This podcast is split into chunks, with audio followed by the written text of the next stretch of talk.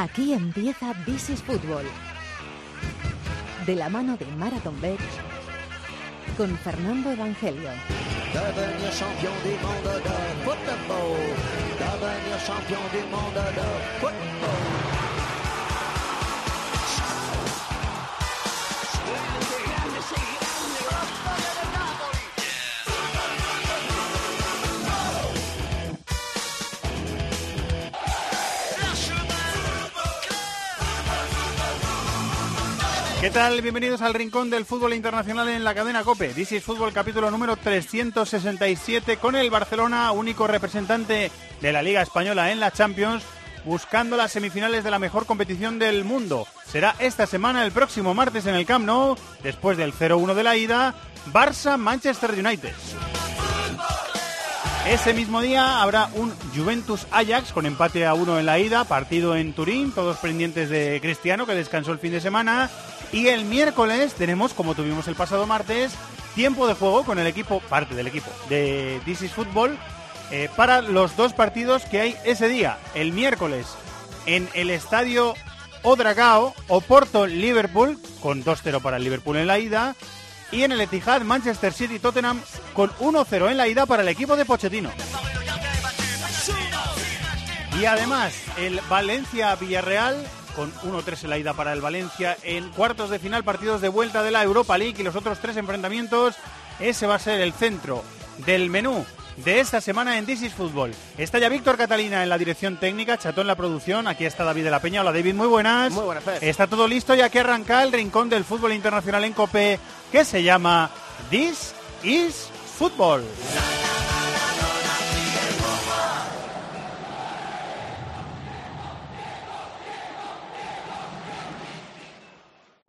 Este martes sigue disfrutando del mejor fútbol en tiempo de juego. Ha quedado declarado el estado de felicidad en el estudio central de la COPE. Desde las 8 y cuarto, la vuelta de los cuartos de la Champions.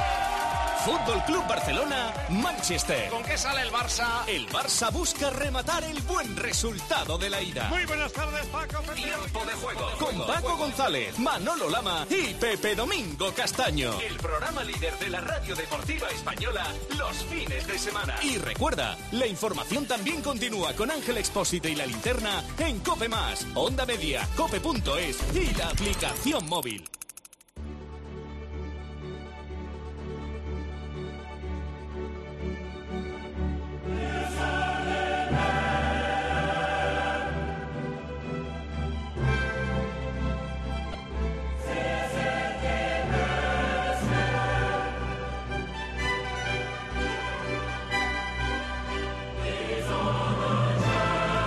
La musiquita que tantas sensaciones despierta en Víctor Catalina, nuestro querido técnico hoy, y creo que también en todos los que hacemos el programa y en todos los oyentes de This is Football.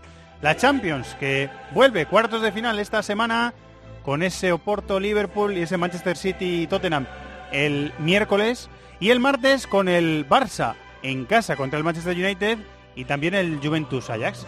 Vamos hasta Reino Unido. Este fin de semana ha habido un Liverpool-Chelsea que ha podido ser importante para la liga y el Liverpool tiene el miércoles el compromiso en Oporto contra Casillas y Oliver Torres, por ejemplo. Hola Dani Gil, Manchester, muy buenas compañero, ¿cómo estás? Hola, ¿qué tal Fernando? Muy buenas. Liverpool 2, Chelsea 0, ¿qué, qué resaca ha tenido la victoria? de- y imagino que recordando mucho el partido de 2014, el del resbalón de Gerard, porque ha sido un tema recurrente en la prensa inglesa esta semana, ¿no?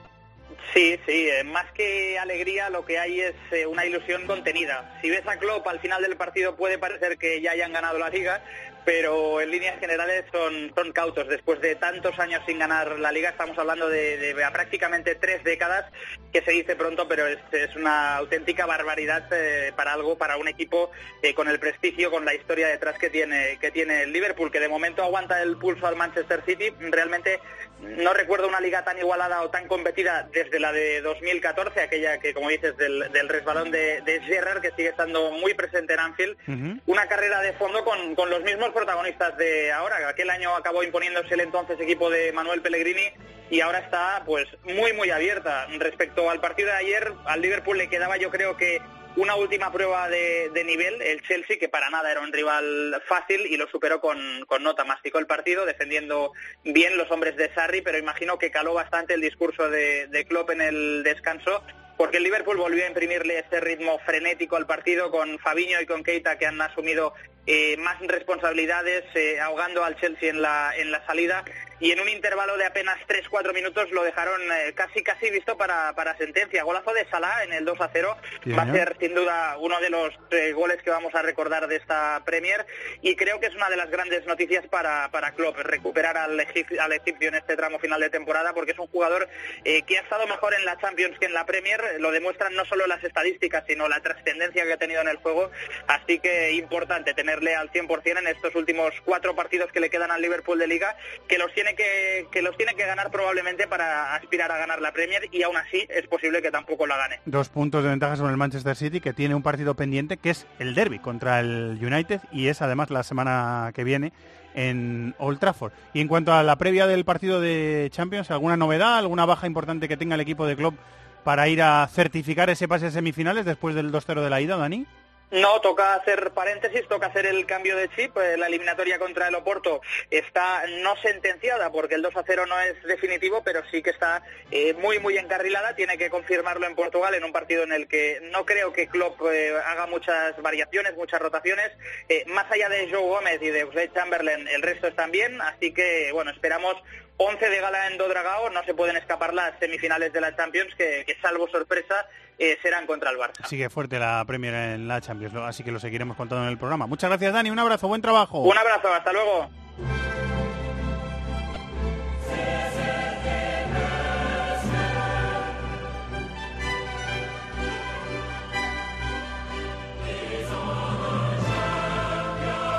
Arroba Mundo Maldini. Hola, maestro. ¿Cómo estás? Hola. Hola, ¿qué tal? Muy buenas, aquí estoy, ya, preparando un lunes más y ya esperando, pensando en la Champions también, ya de mañana y pasado. ¿Te gustó el, sobre todo el, primer tramo del, Liverpool en la segunda parte, que volvió a recordar ese equipo arrollador?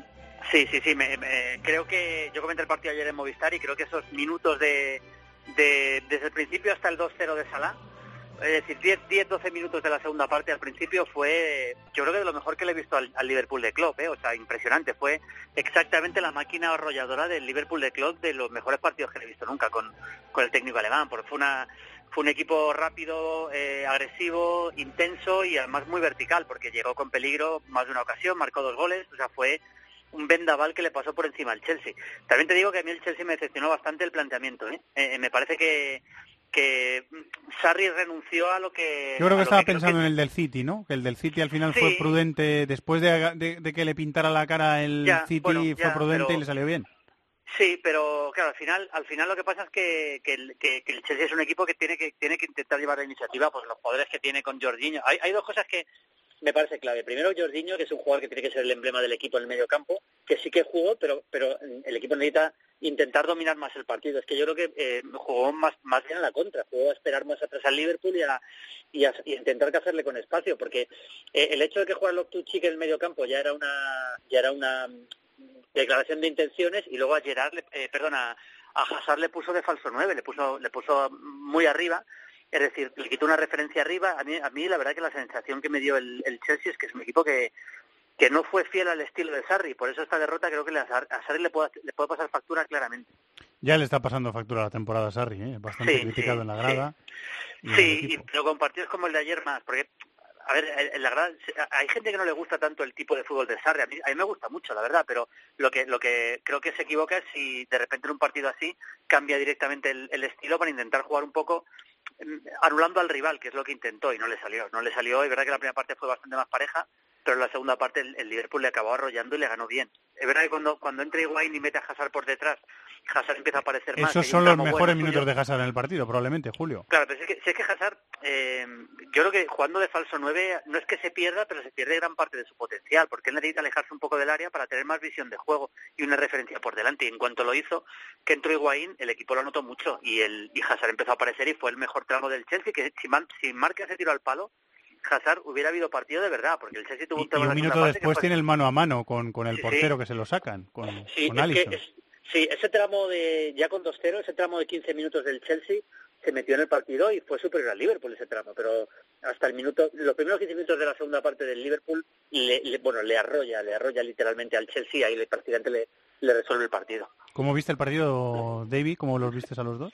Bueno, pues yo, coincido con Julio, pero eh, sí que es cierto que, que pondría énfasis en lo bien que lo hizo el Liverpool, que yo creo que también eso condiciona mucho eh, las transiciones al ataque del Chelsea las, las, hace muy intermitentes, sí, sí. Y, creo una cosa, creo que eh, a mí lo de Hazard de falso 9 eh, me puede cuadrar siempre y cuando el Chelsea tenga más volumen de balón. O sea, que él se salga de la posición, que, pueda participar mucho, pero cuando el Chelsea tiene que contragolpear, yo creo que necesita un punto de referencia para, para que la pelota se pare y, haya otros que corran y eso Hazard no te lo va a hacer. Además, eh, Giroud es un jugador que no está contando prácticamente nada más allá de la Europa League y, que es un jugador que este tipo de acciones... Prolongando balones por arriba, jugando de espaldas. Exactamente, sujetando el balón y haciendo que otros corran. Y claro, yo creo que esa figura, eh, cuando tú vas a jugar al contragolpe al Chelsea, le faltó el otro día y, vimos que hasta que no entró Higuaín apenas eh, generó acciones ofensivas y yo creo que tuvo mucho que ver también con esto. Sí, a mí, es que me parece que si tienes un delantero centro, ya sea, sea quien sea, pero un 9, digamos, un 9 al uso, ¿no? Primero estiras más el equipo, eso es evidente, y segundo, si vas a jugar, si vas a jugar a la contra, también tienes que jugar a veces el largo, entonces mándale balones largos para que lo aguante y el equipo puede incorporarse desde atrás y pueda tener una segunda jugada. Es que a mí me parece que no, yo, yo sinceramente no, no entiendo el, o sea, no entiendo exactamente qué, pretendía Sarri. Si pretende jugar a la contra, no entiendo que no jugara un delantero centro.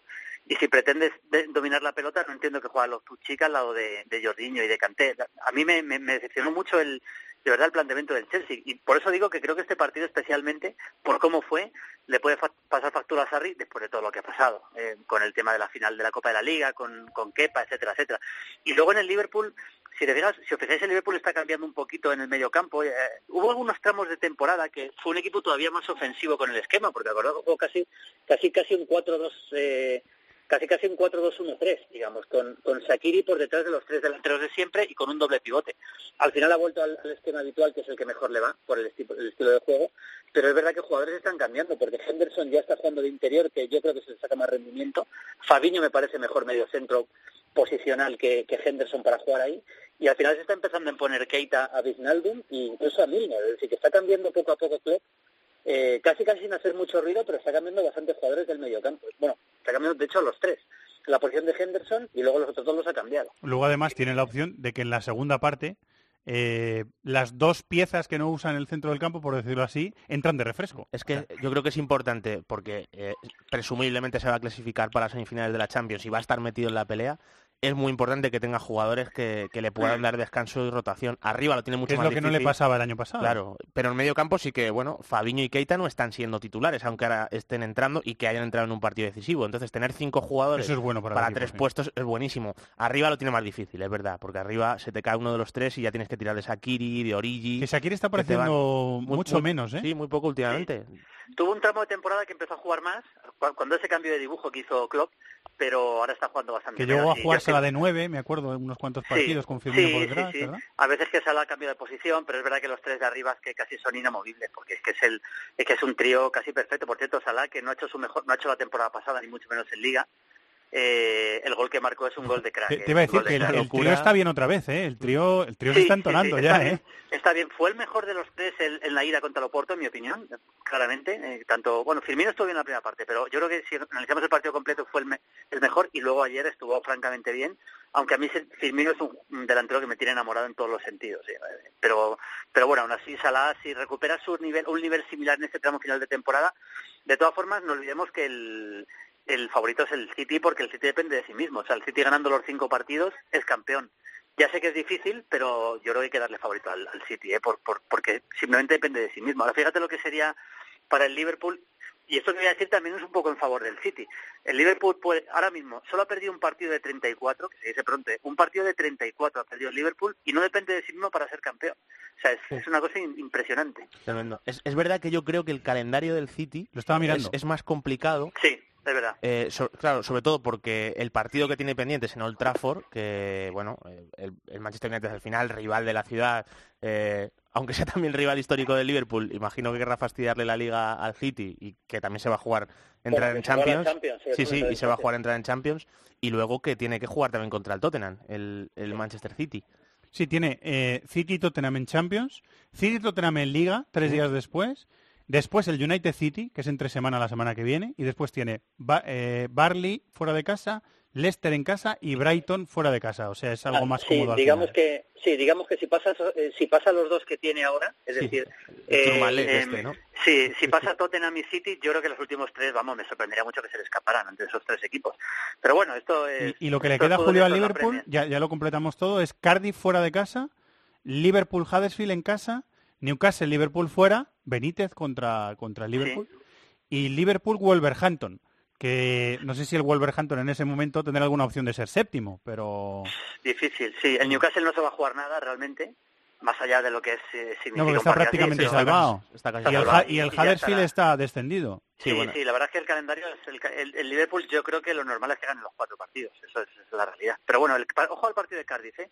que el Cardiff recuerdo que al Chelsea le complicó mucho la vida, de hecho acabó remontando el Chelsea con un escándalo, con un gol de Aspilicueta en un fuera de juego clamoroso y todavía se juega sus últimas opciones de Se está salvación. jugando la vida, y- ¿eh? Sí. Y es un partido que al Liverpool se le podría complicar, ya veremos, lo normal es que no, pero es un partido quizá un poquito trampa, sí. Muy bien. Eh, ¿Querías decir algo más, Davis? ¿No? ¿Qué- ¿Cuál es el último vídeo que hemos eh, colgado en el canal de YouTube? Pues Mundo eh, el último que he colgado es precisamente esta mañana hablando de esto, hablando de, de cómo vi la, de cómo vio el final de la Premier. Digo una cosa que es que es así, y además yo creo que me vais a entender. Yo creo que mm, doy favorito al City por, por, por lo que he dicho, porque creo que ganando los cinco depende de sí mismo y es un equipo que me parece que es tremendo. Pero me gustaría que ganara el Liverpool la Premier, lo digo claramente. A mí también, Julio. Porque yo creo que es un equipo del, del peso histórico, además explico en el vídeo que es que históricamente es muy superior al City, o sea, tiene un peso histórico Liverpool que no tiene el City y creo que lo merece, lo merece por todo, ¿eh? lo merece por, por porque me encanta Klopp, eh, por, por lo que significa como institución, también por lo que ayer se, se celebraron, bueno, se celebraron, se conmemoraron los 30 años de, de Hillsborough, por ejemplo, la tragedia de Hillsborough, por todo lo que le pasó en, en, eh, en aquel partido contra el, el resbalón de Stephen Gerrard, por todo, porque nunca ha ganado la, la Premier, creo que me encantaría que la ganara. Eh, yo, yo estoy bastante de acuerdo con Julio. ¿eh? Eh, soy un romántico empedernido, ¿qué le vamos a Yo, hacer? yo, yo, eh, ya ¿Tú no vas solo- con el sitio o qué? No, no, yo eh, pienso igual que vosotros, pero es que además creo que mm, es verdad que el City depende de sí O sea, mismo, tú- pero yo le di un pelín tú más tienes favorito esperanza Liverpool. y fe, Y además, sí, y sí, fe. sí, sí. O Tienes sea, cariño y fe, las dos a ver, cosas. que es verdad que el City puede sacar los seis puntos contra Tottenham y Manchester City perfectamente, pero, hombre, son dos rivales muy Sí, complicados tiene y, bueno, vamos a verlo. Yo lo que quiero es que el domingo 12 de mayo, 5 de la tarde, a, a Maldini le pillaremos en la tele y no podrá.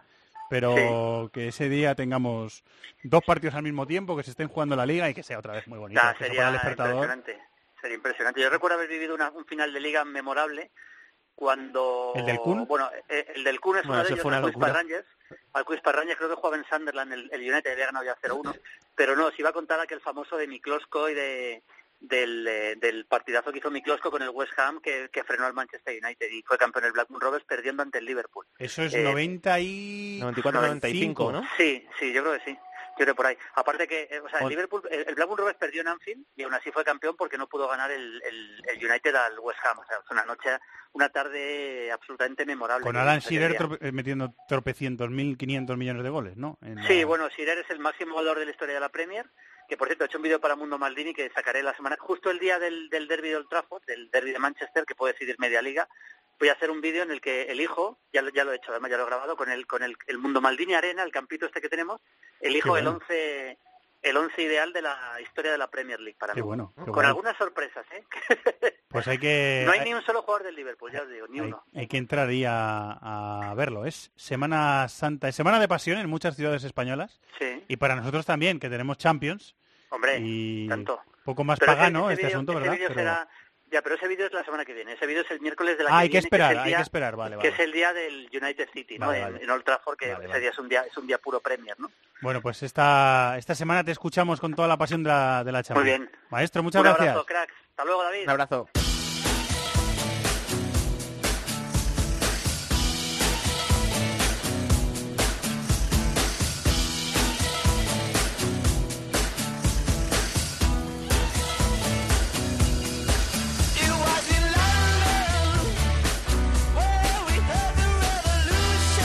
Bueno, vamos a repetir una charla que tuvimos eh, el otro día sobre fútbol inglés, la semana pasada en This is Football. Nos gustó tanto que queremos repetirla porque además se repiten los partidos de Champions esta semana, aunque con orden inverso, los que jugaron el miércoles juegan el martes, el Barça, por ejemplo, contra el Manchester United en el Camp Nou, y los que jugaron el martes y lo retransmitimos en DC Fútbol en tiempo de juego, pues esta vez jugarán el miércoles y de nuevo habrá tiempo de juego.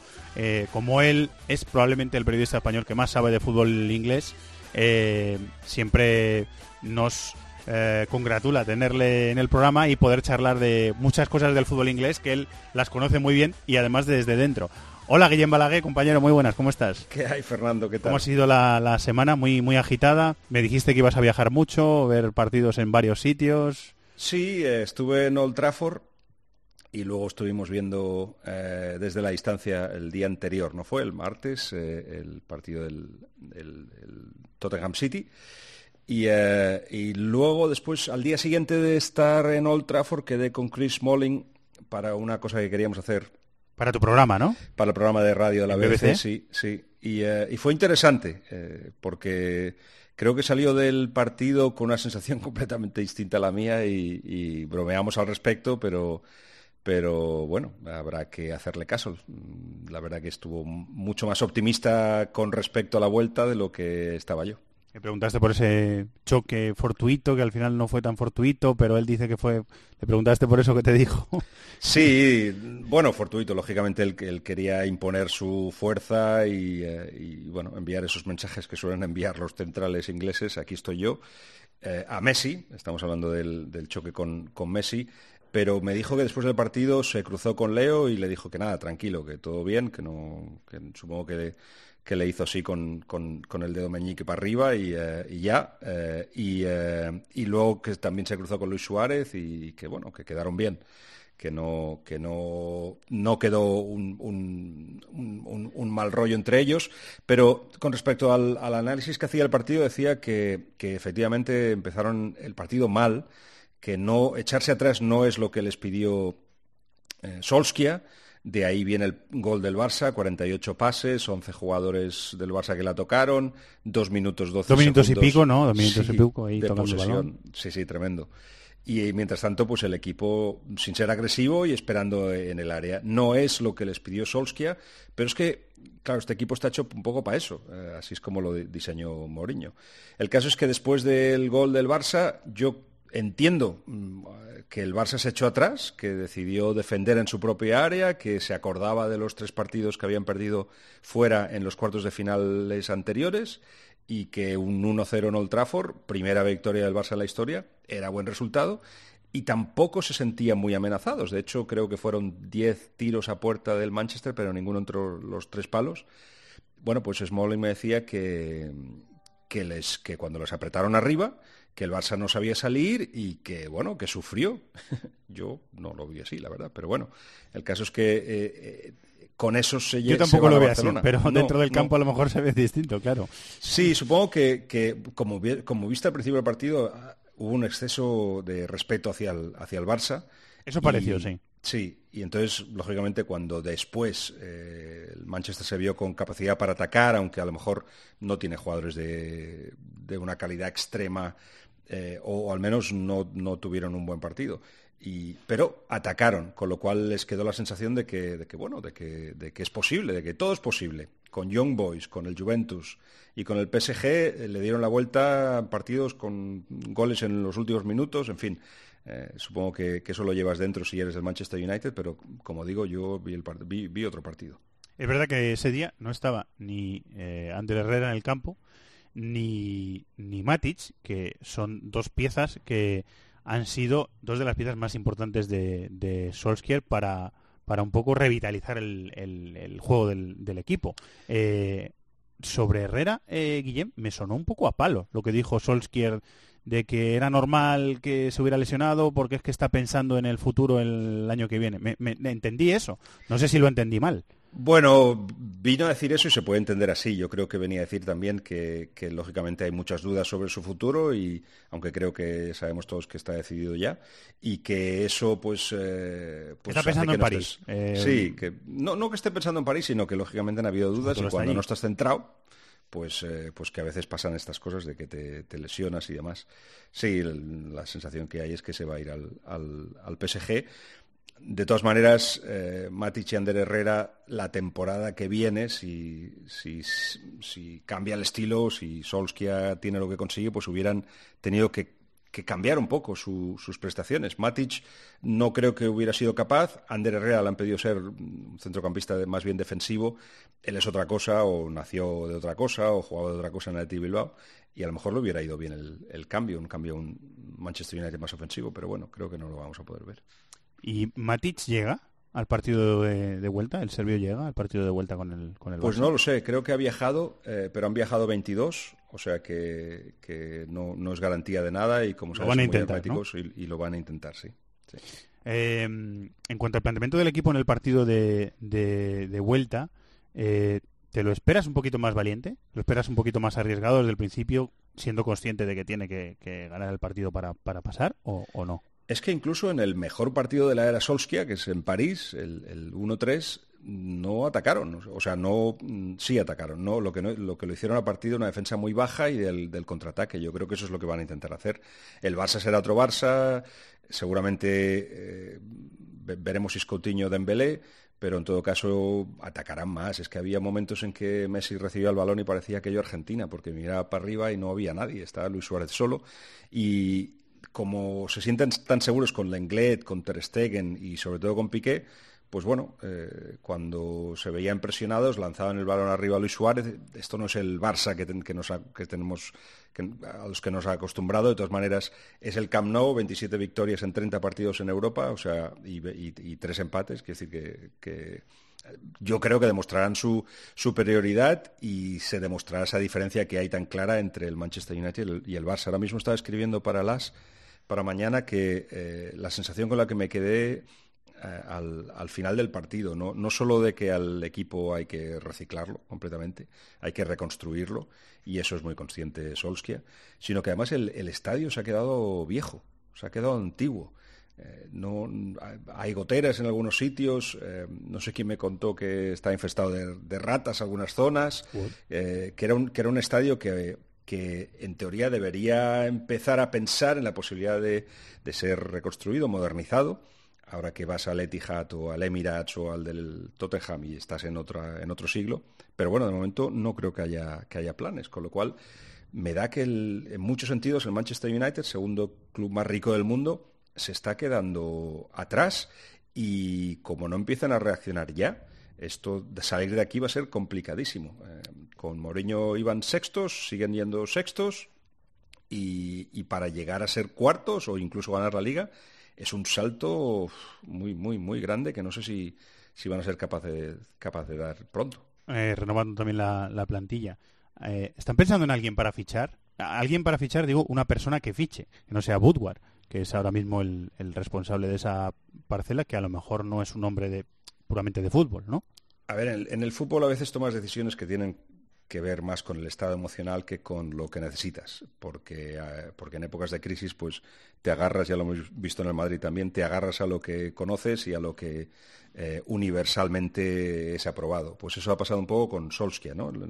11 partidos sin perder al principio, eh, deciden mantenerle en el cargo, darle un contrato largo, hasta esa confirmación de Solskjaer, la idea era de hacer un estudio profundo de cómo hacer una estructura de equipo de club moderno, incluía un director deportivo. Pero ahora Solskjaer no tiene prisa en eso y prefiere tener más control sobre el asunto. Si viene alguien, no será una persona importante y ni siquiera estará por encima suyo, sino alguien que le eche una mano, pero de momento no hay. Mm, pese a que han habido entrevistas con bastantes, no hay eh, no va a haber confirmación dentro, dentro de poco, con lo cual, pues eso. Eh, como le han dado autoridad a Solskjaer, prefiere, que, prefiere llevarlo todo. Saben todos que va a tener que haber reciclaje, que se van a tener que fichar seis o siete jugadores nuevos, pero eh, será Solskjaer, dijéramos, y su cuerpo técnico los que decidan con Ed Woodward hacia dónde tira el equipo. Ya nos lo contarás. Em, el, partido también inglés, la, eliminatoria inglesa en, los cuartos de final de la, Champions, está muy bonita. Manchester City y Tottenham, que vamos a tener además dos, eh, dos partidos en tres días, porque eh, el de liga es el fin de semana que viene, o sea que van a jugar van a jugar en 3-4 días, van a jugar dos partidos en el mismo escenario. y luego el Manchester United, ¿eh? al City, o sea que tiene, tiene una semana por Sí, el, calendario, el calendario, el calendario es, es muy duro eh, para el Manchester City también. ¿Cómo lo ves? ¿Cómo ves la, la, tormenta que se le va a poder venir encima al, al Tottenham de Pochettino? Me pareció un, un partido fascinante, con, con muchísimos niveles como las mejores series de televisión eh, en, sí mismo, pues era un, episodio buenísimo, pero que tenía que ver con otros episodios anteriores. Eh, está claro que el Tottenham se acordaba de la derrota contra el Manchester City en octubre, cuando presionó muy arriba y al hacerlo Ederson se lió a, tirar balones largos, no sé si te acuerdas de aquel partido, como 14 o 15 veces balones largos y, para evitar esa presión, finalmente ganó el City. En la segunda parte entró Dele Alli y Eriksen en ese partido y decidieron tener una defensa más baja en, el centro del campo, eh, bloque medio que le dicen y le salió mucho mejor esa segunda parte, controlaron más, y así fue como salió el partido. Salieron con la idea de no presionar a los centrales, de hecho, si te fijas, Otamendi tuvo un montón de balón, eh, porque saben que es el, más flojo de los de atrás, para, distribuir el balón, y en el momento en que ese balón llegaba al centro del campo, eh, estaban muy encima, muy agresivos y no dejaron que Para no girarse, para que no se giraran, que Gundogan y, y Fernandinho eso, no controlaran y no no se relacionaran con, Silva y con los delanteros. Pues lo hicieron, la verdad que muy bien. Y entonces ahí, claro, tocaba responder. Eh, Pep Guardiola pidió a Delf, lateral izquierdo, que se metería por dentro, luego le sacó por fuera, eh, aprovechando ciertos cambios también los hacía eh, Pochettino. La verdad que fue fascinante. Sí. y podía haber pasado de todo, eh, pero bueno, fue un, es un resultado buenísimo para el Tottenham. Luego se ha criticado a Pep Guardiola por haber sacado a De Bruyne y Sané en el 88. Muy al final, es que, eso fue raro, ¿eh, Guillem? Te lo explico. Eh, que pusieron, no sé si fueron seis minutos más de, tiempo añadido, o sea que estuvieron sobre el campo ocho minutos, De Bruyne estuvo bien, eh, Sané hizo menos, pero bueno, los dos tuvieron cierto impacto. El asunto es que el gol de Son, no sé si es el minuto 75, 76, y ahí se establece un debate en el banquillo del City diciendo, bueno, vamos a sacar a De Bruyne y a Sané. Eh, acuérdate que si no han salido es porque, eh, por ejemplo, De Bruyne lo ha jugado prácticamente todo desde que se recuperó de la lesión y luego queda lo que estamos hablando. O sea, el City tiene Tottenham, Tottenham, Manchester United. Y tenían Crystal Palace este fin de semana, que es un equipo muy físico. Por lo tanto, había que rotar un poquitín. Entonces el debate es, pero es que si lo sacamos ya, después del gol, el equipo se va a echar para adelante, porque va a pensar que es un, es un cambio ofensivo, no es un cambio de control, no es un cambio claro, de... si nos meten otro. Claro, porque Pep tenía en la cabeza que perdió 5-3 con el Mónaco en el partido de ida, eh, fue de cuartos o de octavos, pero bueno, eh, fuera. Y luego perdió también 3-0 en 31 minutos en Anfield, en el partido de ida también, eh, en la eliminatoria del año pasado. Con lo cual, un 1-0 es mejor que todo eso, mantiene muchas posibilidades eh, de dar la vuelta en el, partido en, casa. Pero si sacabas a los jugadores muy pronto, el equipo se hubiera echado para adelante porque está hecho así. Si lo sacas demasiado tarde, pues igual lo hubieran criticado y a lo mejor tiene un efecto cero. Pero eh, decidieron, bueno, finalmente que salieran con intención de que la cosa no empeorara, dijéramos, y si salía algún ataque bueno, pues, pues mejor. Ya el modo en que Pep Guardiola planteó el partido con Gundogan y Fernandinho detrás del balón no es habitual, pero algo tenían que cambiar porque es que si no los partidos se les vuelve locos y bueno, eso, esas dos referencias que digo estaban muy presentes en la cabeza de, Pep. Y ahora, lógicamente, eh, aunque, aunque el, planteamiento sea parecido en sentido de que este salga, yo que sé, un, un De Bruyne Fernandinho y que De Bruyne tuviera que estar más atrás o lo que fuera, ya es otra cosa, atacarán más y, eh, yo creo que se verá otro partido, pero el Tottenham lo hizo muy bien, eh, impidió que el, que el City estuviera cómodo. Eh, tengo la teoría, no sé si coincides o no, de que la baja de, de, de Harry Kane es más dañina para el equipo. En esa pelea que tiene eh, por la cuarta plaza o por, por, ir a Champions, la tercera plaza, por ir a Champions la, próxima temporada a través de la, de la clasificación de la Premier, eh, que a corto plazo en esta eh, eliminatoria, en un contexto de partido en el que el Manchester City le va a intentar encerrar, y en el que a lo mejor Son Heung-min y Lucas Moura no son malas armas para, para contragolpear. Eh, ¿Lo ves también así o no, o no tanto? Hombre, a, a largo plazo Harry Kane se echa en falta, mucho Sí, más. digo, que digo a corto partido. plazo, digo para, esta, para este partido de vuelta. Sí, no, pero a, lo que voy, o sea, en la, liga, pues lógicamente si hubieran, faltaran 10 partidos, pues dices "Uf, que es una... Es, malo no tener a Harry Kane, pero en un partido puede pasar cualquier cosa. De todas maneras, las estadísticas sorprendentemente no son muy diferentes con o sin Harry Kane. Eso, es una cosa que, han sido muy conscientes desde el principio, que, que cuando Harry Kane en su primera lesión de tobillo estuvo dos meses fuera y tal, de repente otros eh, pues decidieron eh, ponerse en su lugar y hacer las cosas que hace él y marcar los goles que, que marcaba él. Unas veces era Son, otras veces era Dele Alli, otras veces era Eriksen, eh, ahora ha sido Lucas Moura. O sea que tampoco se ha notado... Llorente metió goles también. Exactamente. Eh, es, es un equipo que está hecho como tal. Sí que es verdad que el único indispensable ahí es Harry Kane, el único. Pero si no está, otros han dado un paso adelante hasta ahora. Y, y bueno, en un partido que era contra el Huddersfield este fin de semana, que, que no iba a tener a Harry Kane y que Lucas Moura jugaba arriba, pues mira, va y mete un hat-trick, 4-0. Así que no, no hay psicosis porque no está Harry Kane. No hay miedo ninguno porque además es que de eso están hechos. O sea, son tantas veces que se les ha dicho, sed valientes, no tengáis miedo, que ahora mismo se lo han creído. Son, es un equipo que, que sale al campo pensando, podemos ganar, ¿por qué no?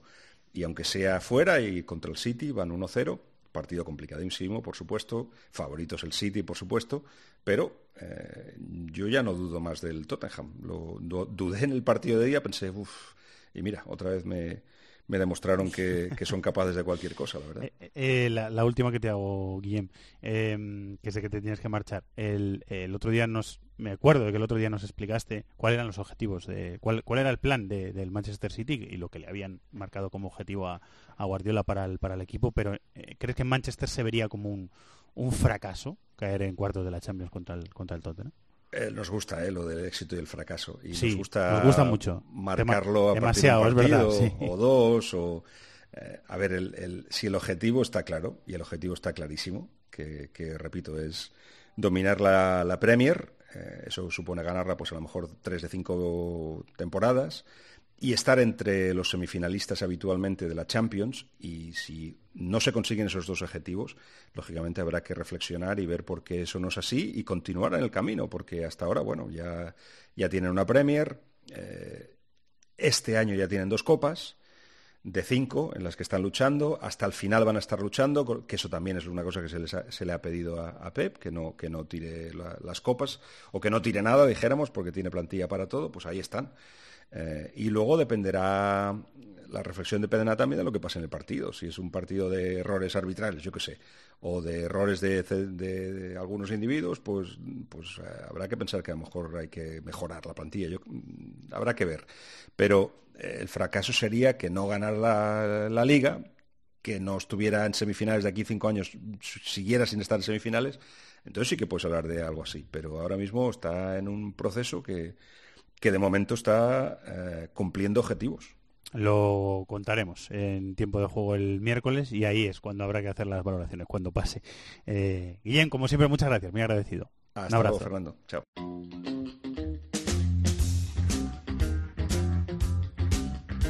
De la mano de Marathon Bet. This is Football.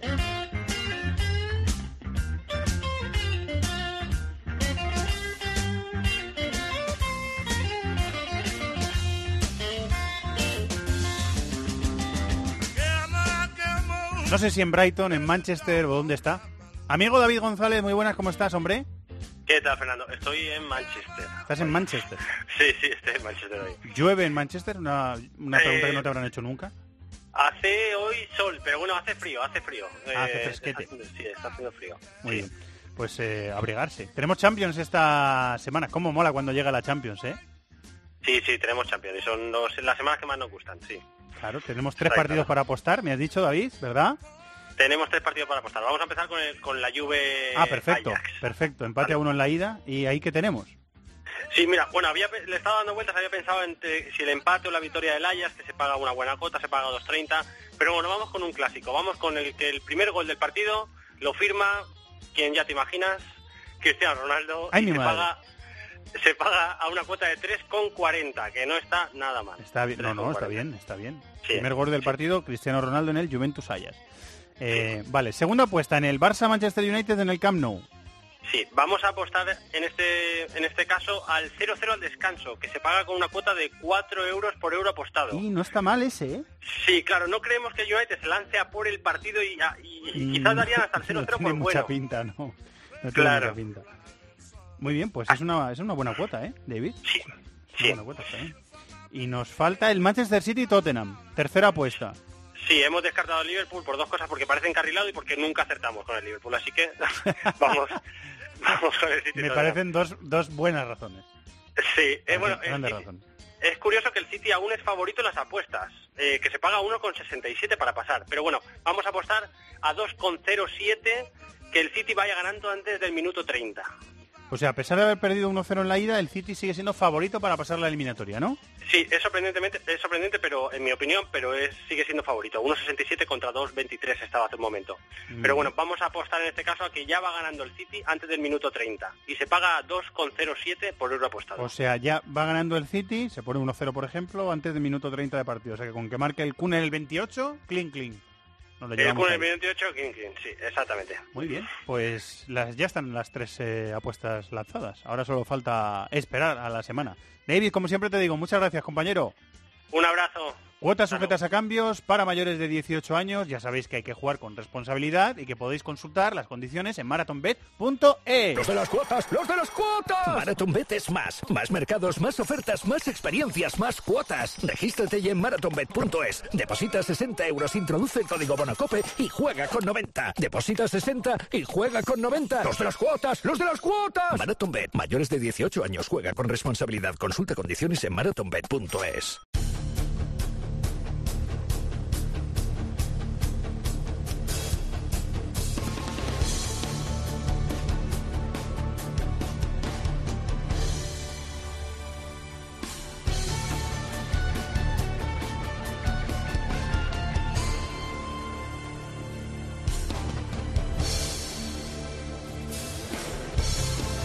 Sintonía Champions Rockera, nuestro cibercafé para analizar la eliminatoria que nos queda por analizar en los cuartos de final de la Champions. Partido de vuelta, Juventus Stadium, martes, a la misma hora que el Barça Manchester United, es decir, a las 9 de la noche. Juventus Ajax con 1-1 en la ida y con una sensación muy buena que dejó el equipo de Ten Hag, el Ajax de Ámsterdam. Sigue por aquí David de la Peña, se ha venido hasta los estudios, como siempre que puede hace, de Estudios Centrales de COPE en Madrid, Carlos Mateos. Hola Charlie, muy buenas. Hola, ¿qué tal? ¿Cómo estáis? Y está en Barcelona nuestro querido abogado y CEO de Esfera Sports, eh, Borja Pardo. Hola Borja, muy buenas, ¿cómo estás? ¿Qué tal, Fernando? Iba, David, Carlos? iba a decir, eh, claro, iba a decir CEO de Esfera Sport particular, no, nuestro abogado particular y CEO de Esfera Sport, que para eso solo hay uno. Sí, ¿eh? sí, sí. Para separar, Feo, puedes separar decir con F. eh. No, no, CEO, eh, CEO. He dicho CEO con C. Con Vale, vale, con. Z. dependiendo- con Z. Dependiendo del, dependiendo del idioma que utilicemos. Bueno, vamos a hablar de, un, de una eliminatoria espectacular, que dejó un partido de ida que yo creo que es de esos partidos que le tienes que poner a alguien eh, al que quieres venderle la Champions, o sea, como, como concepto global. Tú quieres que alguien se enganche a la Champions, quieres decirle, prueba esto, que esto te va a molar, y le pones el Ajax Juventus de la semana pasada. Eh, sí, como, como, como no experto en marketing, lo dejo caer y vosotros me decís lo yo, que- yo creo que este año, eh, a, a quien no le guste el fútbol, le pones un partido del Ajax y yo creo que también te sirve. Mira, está bien. está Porque, bien. porque da gusto. Es el como- vendedor perfecto, Sí, ¿no? sí, sí, es un buen comercial de, de fútbol. Eh, No para ser del Ajax, no si tienes problemas coronarios, no, probablemente. bueno, pero si te da igual lo que vaya a ser el resultado en sí, pues... o pues del es- Madrid, me apunta alguien que no es del Madrid. Pues eso es, eh, lo volvió a hacer contra la Juventus, o sea, muy agresivo cada vez que había que recuperar la pelota y luego eh, muy atrevido eh, en, los ataques, pues metiendo mucha gente por delante de, la pelota. Y es que es un equipo que tiene las ideas muy claras, que además ha encontrado eh, un equipo tipo para los días importantes que casi seguramente no podrá repetir en, en Turín, porque Frenkie de Jong se retiró lesionado este fin de semana y vamos a ver si llega porque... Ha entrado en la convocatoria, sí. pero otra cosa es que llegue y Claro. sobre todo por donde, lo que- Eh, por fue, donde- fue por precaución el cambio, ¿eh? O Mm. sea, si le pueden seguro, forzar, segurísimo. Es un poco le como, van a forzar. como Cristiano en la ida, ¿no? Que decía, no, es que a lo mejor no llega, llegó y marcó, ¿no? Es un poco Sí. así. Lo que sí es y, verdad y es que Bonucci y Chiellini se van a perder el Wanda Metropolitano y fueron titulares, quiero decir. lo que sí es verdad es que van a perder. Siempre que hable un equipo de Champions de, de lesionados, yo ya no me creo nada. El problema es que tiene un jugador que no está lesionado, que está sancionado, que está Liafico, y a mí me parece un jugador sí. bastante importante, y ahí sí que no van a poder repetir, y además van a tener un- una baja una baja notable en el, en el Ajax. No, perdona, David, que te corté. No, no, no, que bueno, em, en, en la ida tampoco estuvo Mazraoui el otro lateral. Eh, Jugó Bellman. jugó Que yo Bellman. pensé que iba a jugar Christensen, que es más ese perfil de, de lateral más ofensivo, porque Bellman en realidad es un central reconvertido a Sí, lateral, pero lo, que- jugó lo que Bellman y hablamos, lo- que y lo hizo bien. Contra Cristiano y Manchuki yo creo que tenía sentido. Imagino que en Turín jugará Mazraoui. Y vamos a ver si llega Frenkie de Jong, porque si no llega, ya no es el hecho de perder a De Jong en sí, que es una baja capital, sino también probablemente cambiar el plan de juego, porque igual el que entra en lugar de Frenkie de Jong es un delantero para que Tadic baje un escalón y Van de Bejo al lado de Sone y ya te cambia un poco la configuración.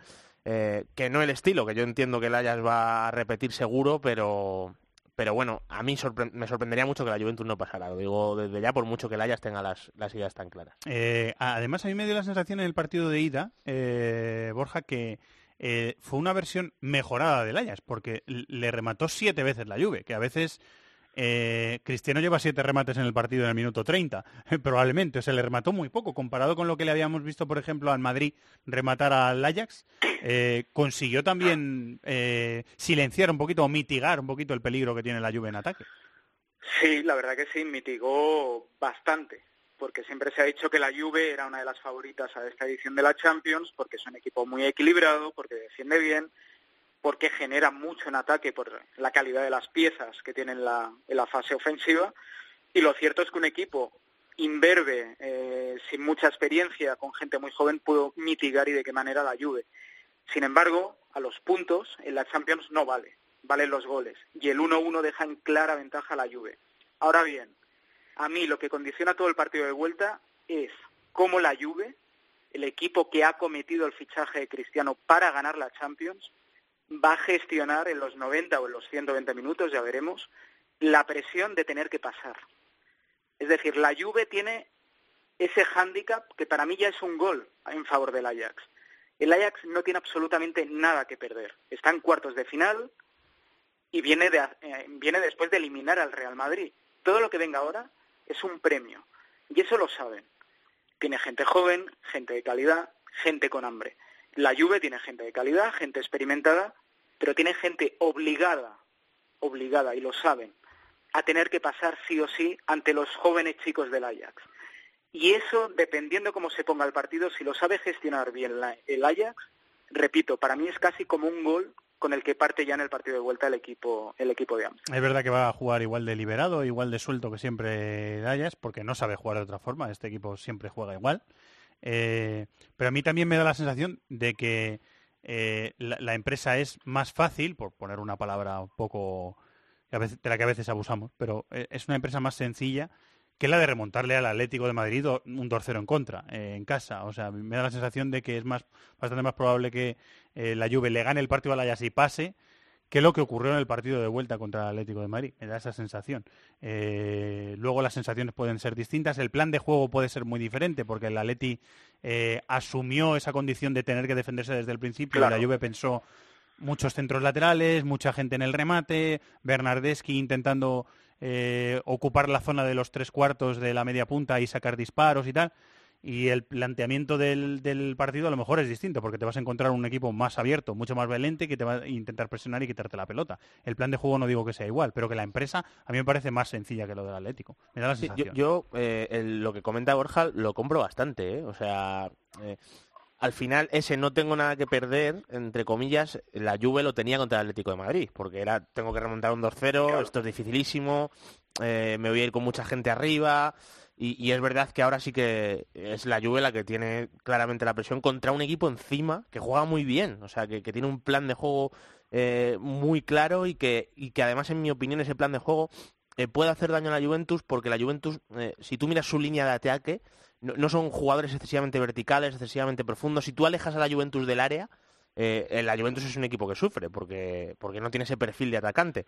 Eh, se le ha vuelto a lesionar Douglas Costa, que el otro día jugó un ratito y, se le ha vuelto a lesionar. Y en cualquier y aunque sea ah, y Douglas Costa siendo un jugador vertical, es un jugador vertical una vez recibe la pelota, no, no sin ella, o sea, no, no te va a tirar no espacio, exactamente, que mm. realmente es el perfil de atacante, la, la Juve no lo tiene, y yo creo que es un perfil que contra la Ajax y con lo arriba que pone la defensa le puede hacer daño, ¿no? Es algo que pensábamos que al Madrid le podía haber salido bien en determinadas fases del partido. Con, con, Bale, por ejemplo. Pero que no lo que no, consiguieron reproducir esas jugadas. Entonces, bueno, la, historia yo creo que va a estar en, en cuánto consiga la Juve acercarse al área y cuánto consiga tener la pelota cerca del área rival, ¿no? Que eh, bueno, eh, dentro de cómo prepara los partidos Alegri, creo que es algo que puede suceder. Yo creo que sí, que es una empresa más probable, pero también veo más probable que el Ajax le marque un gol a la Juventus que el Atlético de Madrid. Y con un gol fuera de casa en Turín ya cambia el partido, con uno, con dos, porque el potencial ofensivo que tiene, que tiene el Ajax le permite eh, bueno, pues jugar con eso. ¿no? También es verdad que, que tiene mucho riesgo atrás y pueden pasar cosas como la que pasó en el gol, porque al final es verdad que, el partido acaba en empate, pero el gol de la Juventus eh, es evitable, ¿no? O sea, es una situación que demuestra eh, no sé, blandura en algunos casos, ¿no? Y más viniendo de quizás el jugador más experimentado de toda la defensa como es Dali Blin, o sea, el que, el que vea el gol justo al filo del descanso, que es un momento en el que a lo mejor tienes que estar un poco más alerta, eh, sale a, tapar a la banda, deja, deja ese hueco por el que entra Cristiano, que remata estupendamente,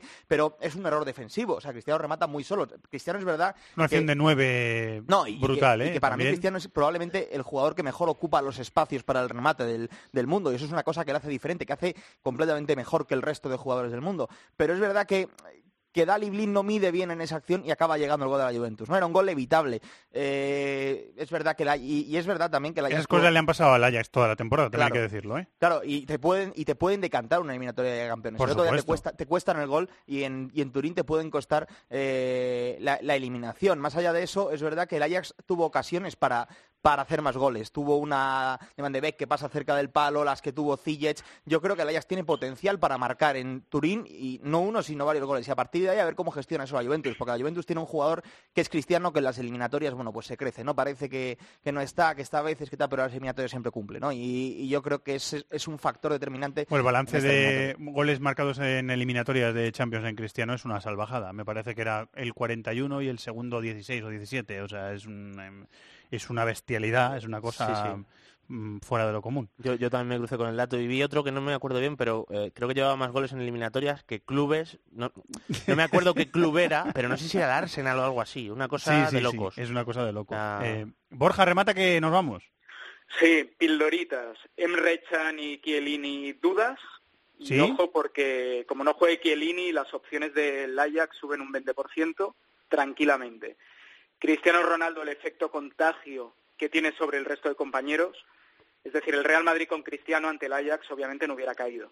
Es un jugador que por sí solo te puede levantar una eliminatoria o te la puede poner de cara y lo lleva demostrando durante 10 años. Y luego el Ajax. El Ajax, ¿cómo decirlo? Imagínate un mono con una cuchilla de afeitar, ¿vale? Eh, te puede afeitar y tiene argumentos sólidos de juego y de piezas para ello, pero también puede que el mono le caiga la cuchilla en cualquier momento, es decir, que Delit dé una mala salida de balón o que Dali Blin no cubra el espacio. Es un mono con una cuchilla. Y ante un escenario como este, repito, en el que no tiene nada que perder y en el que la Juve tiene la presión, en el minuto 60, 0-0, los jugadores de la Juve van a empezar a darle vueltas. Le pasó al PSG con el United, le pasó al Atlético defendiendo el 2-0 ante la Juve, le pasó al Real Madrid. Cualquier equipo en esta Champions ido con un resultado de cara ante un rival de entidad ha habido un momento en el que la situación la ha superado y el Ajax se agarra a eso para, para levantar la eliminatoria. No tiene el Ajax un medio corrector, no lo ha tenido durante toda la temporada, un medio centro mm, posicional o defensivo.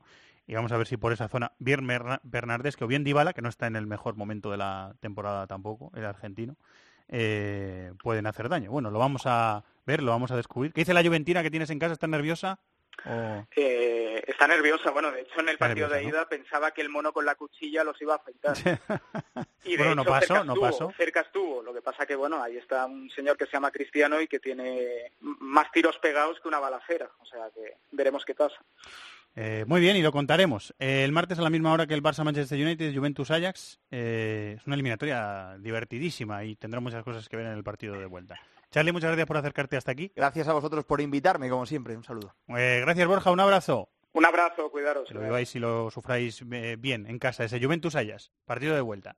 ¡Los de las cuotas! ¡Los de las cuotas! MarathonBet es más. Más mercados, más ofertas, más experiencias, más cuotas. Regístrate ya en marathonbet.es. Deposita 60 euros, introduce el código Bonacope y juega con 90. Deposita 60 y juega con 90. ¡Los de las cuotas! ¡Los de las cuotas! MarathonBet. Mayores de 18 años. Juega con responsabilidad. Consulta condiciones en marathonbet.es.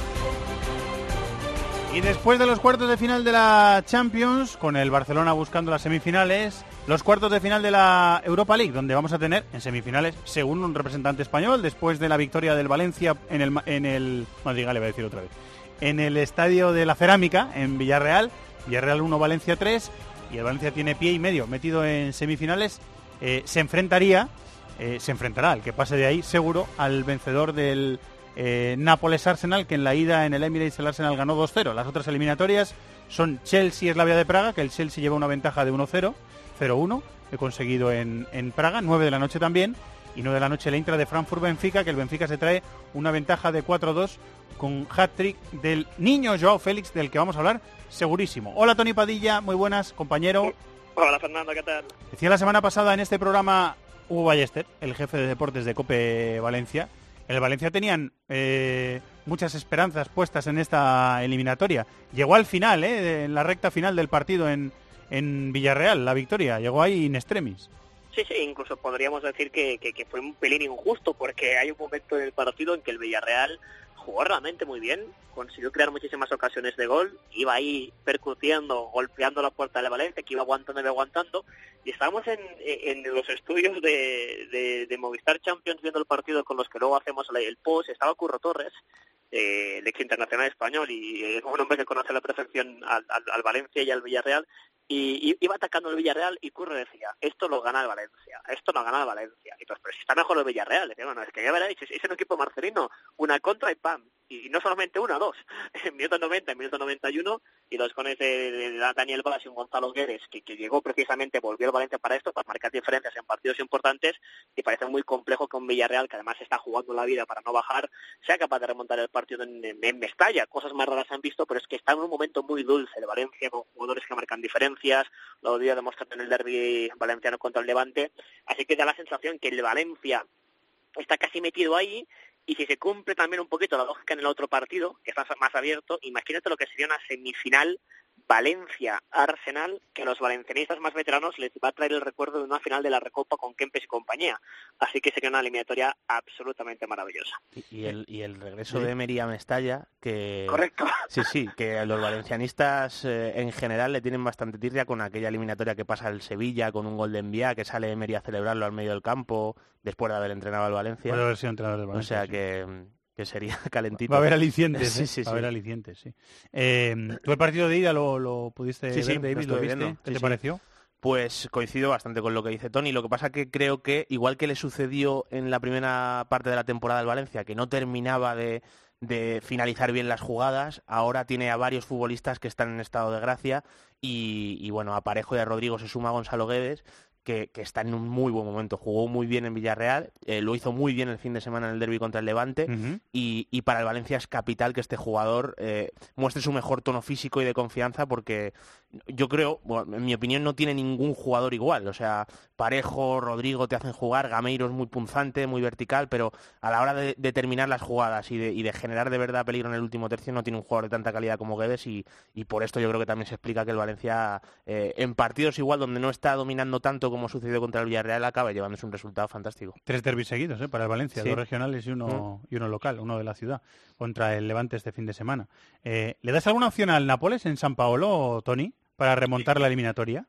Yo sí, una opción le doy porque es cierto que el Arsenal baja un poquito cuando juega fuera de Emirates y porque ya sabemos que Nápoles es una ciudad que de muchísima fe y más en, en, estas fechas de, Semana Santa es una ciudad que una vez al año celebra un milagro, ¿no? El milagro de la, de la coagulación de la, de la sangre de San Gennaro. Por tanto, como es una ciudad de milagros y de anarquía, de sorpresas, yo una vez que San Paolo que estará con una muy buena entrada, pues pueda permitir al, Nápoles reaccionar. Lo que pasa es que creo que vimos la primera actuación del Nápoles en, semanas, precisamente en un partido importantísimo, como es ese en el Emirates. La actuación fue muy mala, no acaba de estar fino. El conjunto de Ancelotti en Liga también lo vimos en el partido contra el Genoa, triunfo también corto contra el Kibo Verona, y da la sensación que después de dejarse ir en la Liga, porque el Nápoles sabe que haga lo que haga, acabará segundo. No, no hay otra opción. Entonces está, como un poco dejado ir y se centró en, en Europa había mucha ilusión y fue muy inferior en el Emirates y el, conjunto del norte de Londres incluso pudo ganar pasó por, encima, más goles. Mm. El inicio fue fue tremendo y además mm. Ramsey, que recordemos que Ramsey a partir del próximo verano será jugador de la, Juve, sí. Es como empezó ya a agarrar la iglesia a los hinchas de la Juve antes, de, irse al, al equipo torinés. Es verdad. Eh, David, ¿tú le das alguna opción al Nápoles de remontar? Yo lo veo complicado, la verdad. Eh, sobre todo además porque a, no ser que se dé que marque muy pronto el Nápoles y, pueda ir masticando el segundo gol con tiempo, yo creo que va a llegar un momento en el que va a tener que, volcar mucho las piezas arriba y, el Arsenal eh, me parece que tiene uno de los mejores contragolpes de, Europa. Eh, tiene jugadores muy verticales arriba, muy buenos sí, pasadores. a Guamillán, a la cassette y a los lanzadores que tiene. Exactamente. Eh, es difícil pensar en Wobby, claro, es difícil pensar que no... o, o, lanzando, o sea, lanzando. Claro, o sea, yo creo que va a haber algún momento en el que el Arsenal va a poder hacer gol y si lo hace, es que muy difícil que le marque cuatro. Es, bastante difícil, ¿eh? pero es un partido muy bonito y el de la ida también lo fue. Es una eliminatoria muy, muy, atractiva, ¿eh? Para un espectador neutral que quiera divertirse con un partido de fútbol. Eh, otra venta de la Europa League, para, que quiera vender la Europa League. es una eliminatoria bastante, bastante bonita.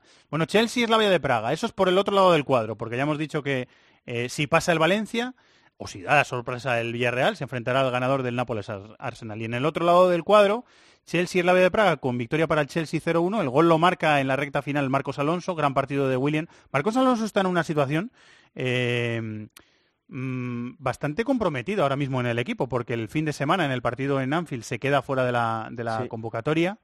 Eh, ¿No le termina de convencer a Sarri algunos problemas que tiene, eh, sobre todo en, actitud defensiva en el equipo? Eh, y vamos a ver, es el autor del gol que le puede dar también el pase a la semifinal al Chelsea. Todo se ha dicho, Tony.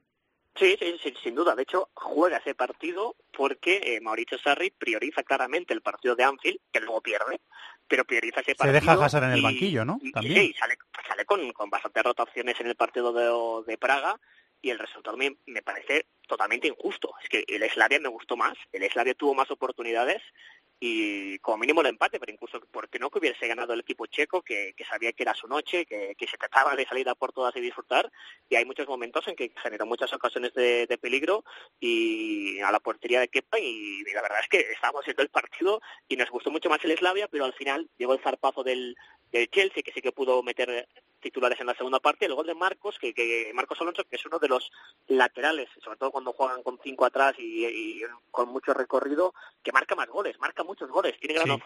pero es cierto que a Sarri eso no lo acaba de convencer y lo jugó precisamente por eso, porque priorizaba el partido de Anfield, que lo perdió, pero bueno, el Chelsea está un paso de, semifinales europeas, que es también una vía de clasificación de Champions y ganas la competición, en, Liga está ahí sufriendo en esa pugna en que habrán dos equipos importantes que se van a, que se van a quedar fuera, o Tottenham, o Chelsea, o Arsenal, o Manchester United, todos se quedan fuera de, Champions, y a mí se me antoja imposible que el, que el Slavia remonte esta eliminatoria, pese que vuelve a ser una semana compleja, ¿no? Por la, la derrota en Anfield en, la casa del Chelsea. Hemos hecho Sarri va aguantando, va aguantando, pero bueno, fíjate, ¿no? Ahora no quieres acabar entre los cuatro primeros y de meterte en semifinales de una competición europea. Se puede también el Chelsea resarcir del mal partido que hizo en Anfield, del resultado negativo David, ganando un partido en casa y metiéndose en una semifinal de competición europea. Que tanto el Arsenal como el Chelsea es que están mirando ahí porque da plaza para Champions. Y si no se puede meter a través de la Liga, igual se puede meter a través de la Europa League. Totalmente. Y, que, hombre, es un bonito premio la Europa League. Es verdad que seguro que cuando llegó Sarri no era lo que más ilusión hacía, pero bueno, tal y como se ha dado la temporada, eh, yo, yo creo que él te la salva. Lo ganó con, con Benítez en Ámsterdam, que yo tuve la oportunidad de estar en el estadio, contra el Benfica, que podría ser su rival en, semifinales. porque el Eintracht de Frankfurt-Benfica con el, con el Benfica con ese 4-2 también es un bonito partido a las 9 de la noche. Eh, Tony, llevamos dando la brasa en este programa tres meses con el niño Joao Félix. Llevamos dando la brasa, una brasa bastante insistente, pero es que Eh, es, que a mí, me- es que a mí me encanta, me gusta muchísimo. Me- me- mm, tiene cosas que me recuerdan a Kaká, tiene cosas que me recuerdan a Rui Costa, tiene esa capacidad de, ser jugón, porque, porque el, crío genera mucho juego y tiene mucha calidad con el balón en los pies, es imaginativo, es, es eh, fantasista, como le dirían en, en Italia, pero luego tiene un colmillo retorcido para definir dentro del área, tiene una tranquilidad para definir delante del portero, que, que le hacen un jugador muy completo. Aparte un- de generar juego, lo- los marca. Un y medio más. más Sí, es cosa. un, sí, es un, es un 10 que mete, que, que tiene mucha frialdad para meter goles, que tiene colmillo para, para meter goles, más o menos.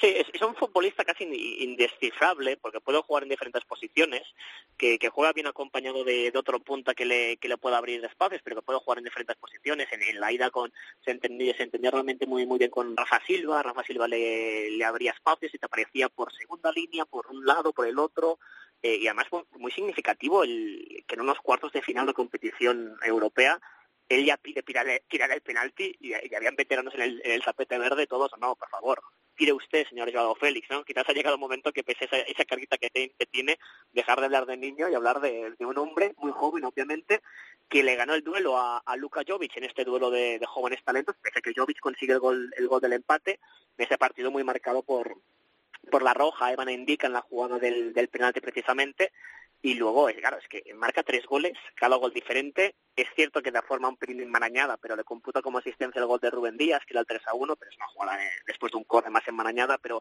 eh, incorporaciones de segunda línea, golpeo desde la distancia, filtrar balones, buen control, visión de juego.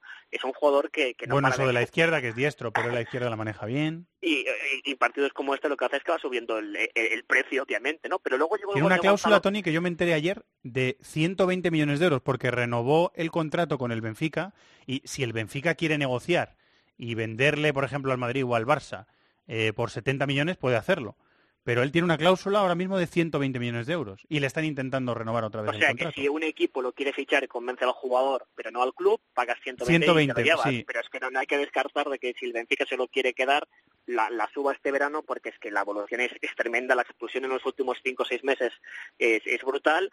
Am, y claro, el, el- todo- tantos días hablando de Luka Jovic, al final ha sido Joao Félix el, el que puede marcar la, la eliminatoria. Hay una imagen muy bonita, por cierto, este fin de semana, en la Liga Portuguesa vuelve a marcar y celebra el gol con un recoge pelotas que es su hermano menor. Sí, lo vi, lo vi. Lo vi, Hugo lo vi. Félix, que tiene 15 años y también es futbolista del Benfica y que dicen que, que también es bueno. O sea, que imagínate con la familia, ¿no? Lo, lo que puede ser, o sea, que este chico, una maravilla, pero hasta el gol de Gonzalo Paciencia que le da vida al Eintracht. Un 2 a 0 y te puedes meter, ¿por qué no? Y en Frankfurt lo van a dar todo, así que hay que descartar que la maldición de Bela Gutmann aún, aún esté por ahí amargando la vida al Benfica, que recordemos que no gana ningún título europeo de- desde los años 60, pero el Benfica obviamente está muy cerca. La lógica es que, bueno, la lógica ahora mismo es que es Benfica-Chelsea en la semifinal y Arsenal-Valencia en la otra, que sería un cartel que no está nada mal. No, no, bueno, está bastante bien. Eh, ¿Quieres añadir algo más, eh, David? No, no, eh, de Joao Félix, sí, de Jovic, bueno, de la- eh, del partido de vuelta, que también Eh, es muy bonito. Es, es que es otro de los partidos para vender la Europa League. ¿eh? Es un partido con muchos jugadores jóvenes, con proyección. y iba a destacar exactamente lo que ha contado Tony del, del penalti, porque encima la jugada es una recepción suya entre líneas. Amaga que va a golpear y, y mete un pase profundo, me parece que es sobre Rafa Silva, al que le hacen el penalti. sí, sí, sí. Y, y según le hacen el penalti, se da la vuelta, mira a sus compañeros y dice, no, no, yo, que va 0-0 el partido.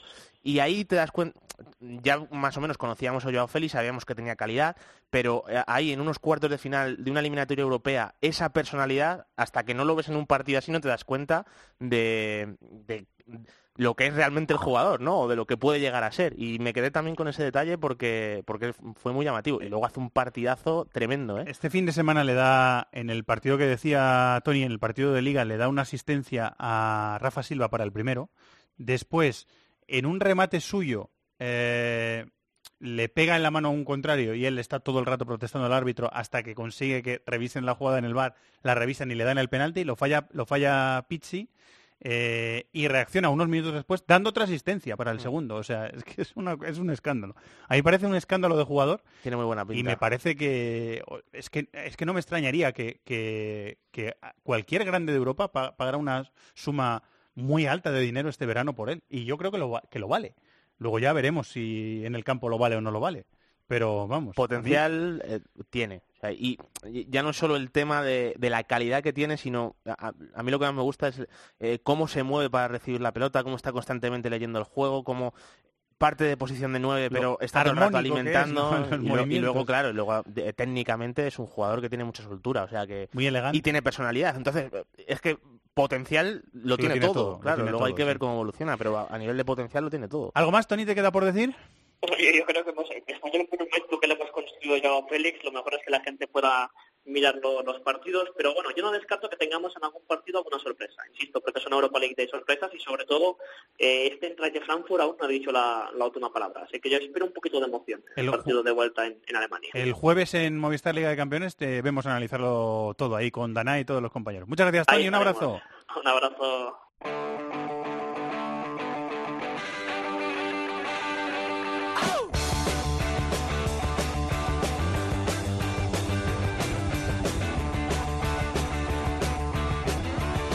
Pasión por el fútbol de todo el planeta en This is Fútbol. Venga, vamos a Nueva York. Fútbol de América que no para, que ha tenido otra vez esta semana Copa Libertadores. Además, con partidos muy buenos. Eh, decíamos, Gremio todavía no está muerto, ¿eh? Pues Gremio está todavía vivo en la Copa Libertadores. Hola Ariel Judas, muy buenas compañero. Hola Fernando, ¿qué tal? Sí, es verdad, tenemos una semana bastante buena y con equipos grandes haciendo buen papel, que debería ser la lógica, pero que a veces no es la lógica de la Copa Libertadores. Eh, me ponías, y tienes razón, que están dominando los equipos paraguayos. Muy buen papel de los equipos paraguayos en la competición, ¿no? Sí, sí, y bueno, puede ser sorpresa o no, son equipos de mucha garra, de mucha enjundia y que este año en particular están jugando bien, los tres que están en competición, Cerro, eh, Olimpia y Nacional, están, lo están haciendo, lo están haciendo realmente muy bien en esta competición, liderando Libertad, perdón, no Nacional, Libertad es el tercero, el tercer paraguayo en categoría. Eh, lo están haciendo muy bien en esta edición 2019 de la Libertadores, en casi todos los casos liderando sus grupos, con lo cual sí sorprende un poco. Eh, es verdad que económicamente hablando la Liga Paraguaya es una especie de oasis, sobre todo para los equipos grandes, comparado con, por ejemplo, lo que es la Liga Argentina, el Campeonato Chileno, el Campeonato de Colombia, son capaces, han sido capaces los equipos grandes de Paraguay de preservar figuras que están a lo mejor para ser exportadas ya o el año pasado ya estaban para ser exportadas, las han mantenido y con un par de veteranos de, de fuste de calidad están haciendo un buen papel ahora mismo en la Libertadores. Eh, Olimpia está liderando el grupo C con ocho puntos. Está por delante de Universidad de Concepción, de Sporting Cristal y de Godoy Cruz. Tenemos a Cerro Porteño liderando el grupo E con 12 puntos, de- delante de Nacional Uruguayo, de, del Galo, del Atlético Mineiro y del Zamora. Eh, y tenemos en el grupo de, de Gremio a Libertad arrasando. Eh, Libertad volvió a ganar en Chile. Libertad tiene 12 puntos, está ya clasificado. Lo más probable es que sea primero de grupo eh, y puede ser el, el- el decisor o el equipo decisivo del, del grupo también. Libertad 12, Universidad Católica 6, Gremio 4 y Rosario Central 1. Eh, y a los grandes, Sí, grandes... A- está eliminado ahí. Sí, como decías, eh, perdona Ariel. No, que Central ya está eliminado Sí. ahí. La lucha es entre Libertad, que ya está dentro, obviamente, Católica de Chile y Gremio de Brasil, sí. Eh, no te iba a preguntar que a Boca y a River cómo les va, que se, se llevaron las eh, derrotas bastante sonoras de la, de la jornada anterior. En esta jornada, ¿cómo les ha ido? Les fue bien. eh, Boca ganó con una enorme comodidad y creo yo con un poco de, de localismo de parte del árbitro ante Jorge, Jorge Wilstermann, el equipo boliviano jugó muy jugó bien Boca, no sé si para ganar 4 a 0, pero jugó realmente bien. Y River en un monumental sin gente ganó también sin demasiados problemas ante Alianza Lima por 3 a 0, con lo cual el equipo de Gallardo encamina un poquito la, el mal inicio con el que arrancó la fase de grupos de Copa Libertadores y que había puesto un poco en peligro, en riesgo, la opción de pasar a la, a la segunda parte, la segunda etapa luego de la fase de grupos. Cruzeiro de Belo Horizonte está muy bien, ¿eh? pleno en la Sí. Libertadores. Además, le metió 4-0 a Huracán la semana pasada. Le ha ganado al Galo. Palmeiras el- también. Le, le ha, le ha ganado al Galo el, el partido de ida del- de la final del Mineirão, 2-1 este fin de semana. Cruzeiro y Palmeiras, como dices tú también, dos grandes brasileños que están bien. Sí, sí, sí, por eso. los grandes de Uruguay, los dos históricos Nacional y Peñarol, bien, los de Argentina en líneas generales bien, los de Brasil también en líneas generales bien, o sea, es eso, es una Libertadores de lógica más que de sorpresa, más allá de este buen papel de los equipos de Paraguay, pero no olvidemos, en esos equipos de Paraguay están mm, Cerro Porteño y Olimpia, que son equipos muy duros todos los años, siempre son duros. Bueno, este año están ratificando eso con un poco más de calidad, con un poco más de categoría, y eso tal vez es lo que sorprende un poquito. Eh, ha habido también partidos de finales del, del estadual en Brasil este fin de semana, partidos de ida. 0-0 en el Sao Paulo Corinthians, que hubo incidentes muy feos antes del partido con, con, heridos y 14 heridos y 15 detenidos, me pareció leer en Globo Esporte, de hinchas de los dos equipos que incluso llevaban armas, ¿no? Hubo disparos y... Sí, y habitualmente lo que pasa en el fútbol sudamericano no llega a los informativos, no deportivos, a los informativos normales de, prensa de aquí en, en, la televisión de Estados Unidos y esta vez los incidentes en, justamente en el en la primera final del Campeonato Paulista, curiosamente o no, pero terminaron siendo reflejados por los noticieros locales aquí en, la ciudad de Nueva York al menos. Desafortunadamente, claro. En el, en el Carioca Flamengo se impuso 0-2 a Vasco eh, y en el Gauchão, Inter y Gremio, hubo Grenal y el primer partido de la serie final lo empataron a cero. Explícame, Ariel, por favor, qué es lo de la, eh, la Copa de la Superliga Argentina. ¿Esto es la Copa de antes? ¿Es otra Copa distinta? ¿Qué es esto? Es otra Copa, porque convive con la Copa Argentina que se está jugando ahora mismo. La Copa, Argentino, la Copa Argentina es similar a la Copa del Rey, a la Copa Italia, y esto lo están vendiendo en Argentina, la Copa de la Superliga, como algo parecido a lo que es la Copa de la Liga en, Inglaterra. Ah, hay muchos que, se, que, no están de acuerdo, que no, no es parecido, solo en el formato se asemeja un poco, hay partidos de ida y vuelta, se comenzó a jugar este fin de semana, vamos a ver resultados pronto con eliminaciones, eso es lo atractivo que hay ya de arranque clásicos como el de San Lorenzo Huracán, que pueden dejar afuera ya mismo la semana próxima a un equipo importante en este clásico tan antiguo que tiene el fútbol argentino, por ejemplo, la primera de cambio. Pero hay que prestar atención a este, a este campeonato nuevo que no está organizado por la, por la federación, sino por la Superliga y que tiene toda la pinta de tomar un papel preponderante eh, el año próximo en adelante, tal vez volviendo las cosas a lo que era antiguamente un apertura y clausura. Primera parte del año sería la liga tal como la conocemos, la Superliga corta de un semestre y luego dedicado muy en profundidad y muy exclusivamente a esta Copa de la Superliga. Eso es lo que se está rumoreando ahora mismo en, Argentina, en Buenos Aires. Veremos si finalmente se concreta o no. Esto parece más una edición de, ensayo, de, de, pruebas, para ver cómo sale finalmente este formato. Si las cosas más o menos salen bien, probablemente cobre más entidad este nuevo torneo, esta nueva competición oficial que tiene el fútbol de Argentina. Y el tema que nos queda es que eh, Pablo Aymar se ha salido con la sub-17, con Argentina, en el eh, sudamericano de esa categoría y clasifica al Mundial. Dices que te ha dado muy buena impresión Pablo Aymar como entrenador, no solo por cómo ha jugado el equipo, sino por eh, un poco el ambiente que hay, la disciplina que está poniendo, su carácter como entrenador. Te está gustando, ¿no? Más que nada eso, sí. Más que nada eso, en dupla con Diego Placente, ellos han sido, bueno, entrenador principal, Aymar, ayudante de Placente, eh, y sí, ganaron el, campeonato sudamericano, clasifican al Mundial de la Especialidad y lo que flota en el ambiente es el regreso aparentemente a lo que fue la era de Peckerman. Ellos dos, Aymar y Placente, fueron grandes productos de las juveniles que entrenó José Peckerman años atrás. Mamaron todo eso, se nutrieron de todo eso y ahora parece estar volviendo esa dinámica a las juveniles, lo cual sería muy bueno si se consigue prolongar en el tiempo. Obviamente ya hay quien está hablando de de llevar a, la dupla Aymar Placente a la, a la absoluta, a la selección mayor. Está bastante sin rumbo ahora mismo con, con Scaloni. Scaloni no se opondría aparentemente a que lleguen eh, Aymar y Placente como ayudantes, pero veremos. Creo que lo que debería hacer la, la federación de manera inteligente es mantener esto, tal vez ampliar el radio de acción de Aymar y Placente a lo mejor a la sub-20 también y ver qué tal funciona todo eso, pero en este primer ensayo, en esta primera prueba grande que han tenido los dos exjugadores, los dos ex campeones del mundo con las juveniles, es, ha sido muy bueno, muy interesante. Un equipo que ha ganado, ha sido muy, muy, muy, muy bueno en cuanto al fair play, cosa que no es habitual en los juveniles de Argentina, y que ha jugado un buen fútbol, que ha tenido aparte algunos jugadores interesantes, como el jugador que llevó la número 10 en esta edición, un chico de las divisiones inferiores de,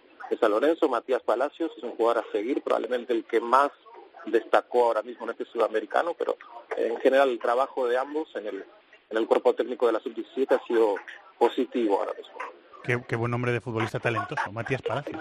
Me encanta. Eh, el Mundial Sub-17 es en Brasil, en octubre. Sí, señor. Eh, Sí, señor. y va a ser en otro sitio, que ahora mismo no me acuerdo. En Perú, iba a ser en Perú. Y al final es en Brasil. O sea que veremos Bueno. a la, la selección argentina en Brasil. Justamente el sudamericano se resolvió en Perú, se jugó en Perú y sí, la Copa del Mundo pasa a Brasil ahora mismo este año. Muy bien, pues estaremos eh, pendientes. Que pases buena Semana Santa, Ariel. La semana que viene más. Muchas gracias. Igualmente, Fernando, un abrazo. Pues eh, ahora lo que toca es nuestra combinada. Vamos a apostar.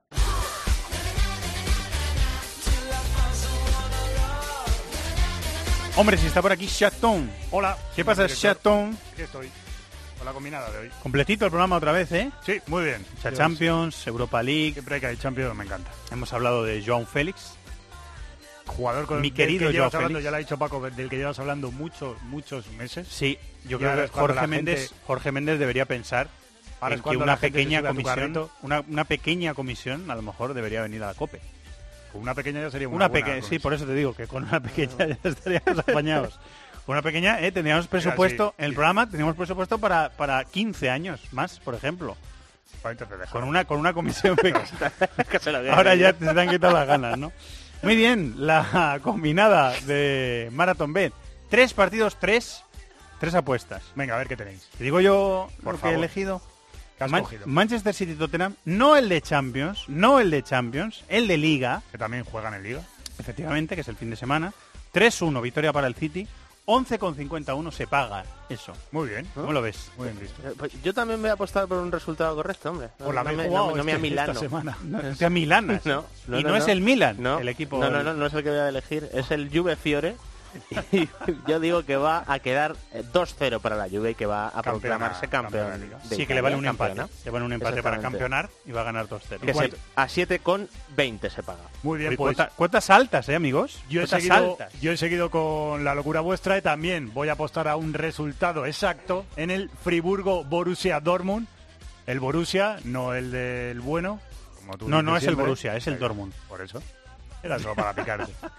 Eh, yo he Vale. apostado a que gane el Borussia Dortmund 1-3 y eso se paga 13 euros por euro apostado. ¿Y si pasara lo que no ha pasado todavía en, en la temporada? No te rías, que es Ya, cierto. ya. No, ya, ya. ¿Y si pasara lo que no ha pasado en la temporada todavía y acertáramos los tres?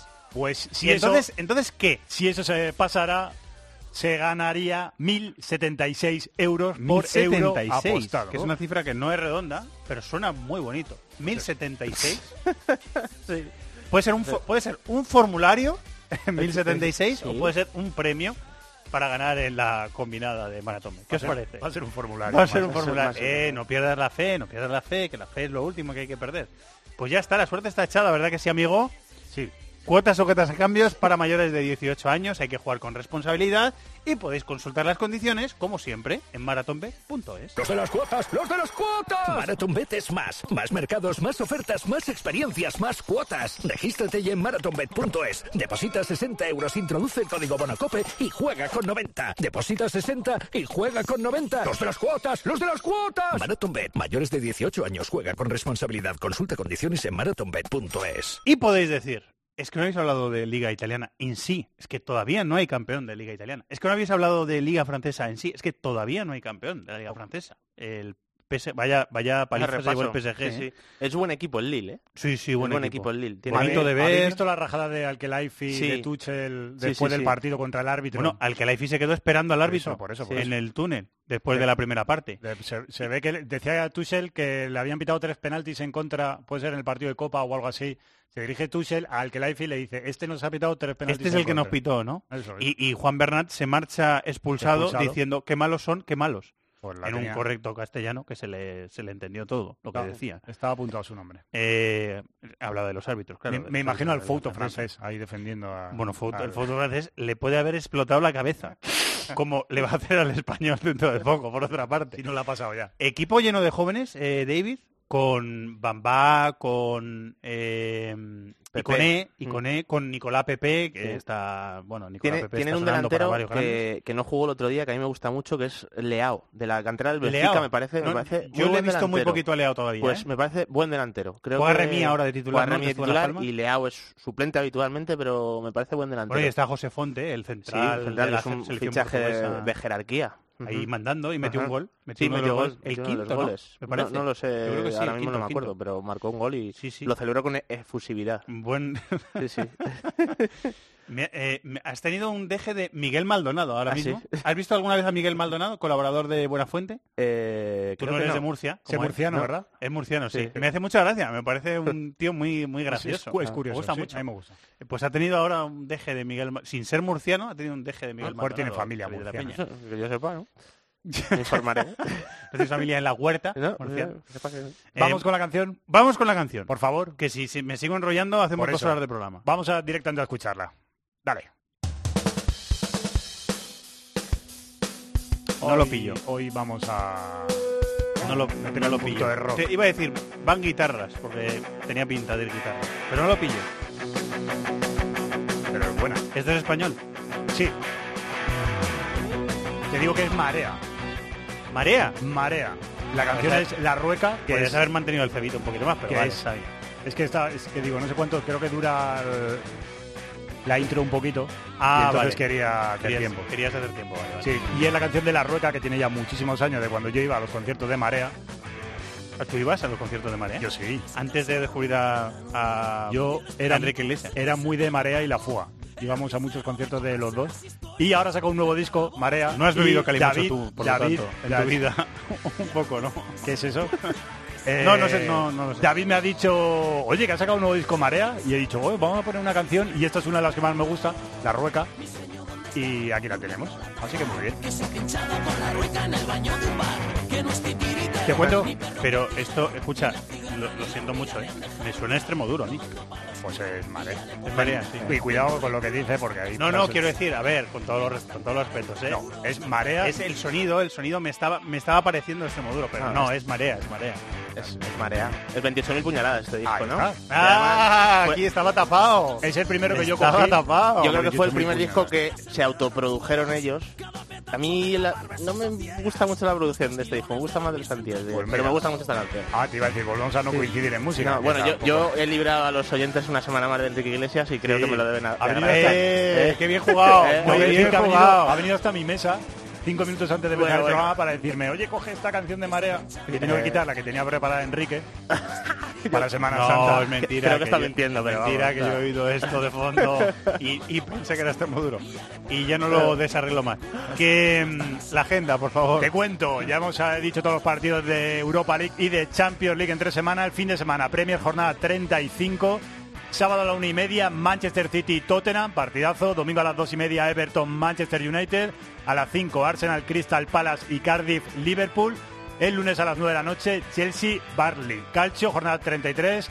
Ya lo hemos dicho, la Juve puede ser campeona el sábado a las 6 ante la Fiorentina. Antes a las 12 y media, Parma Milán. A las 8 y media, Inter de Milán Roma en la pelea por la Champions. Lunes a las 7, Nápoles Atalanta. Bundesliga, jornada 30. Sábado a las 3 y media hay cuatro partidos. Destaca el Bayern de Múnich, Werder Bremen. El domingo a las 3 y media, Friburgo, Borussia Dortmund.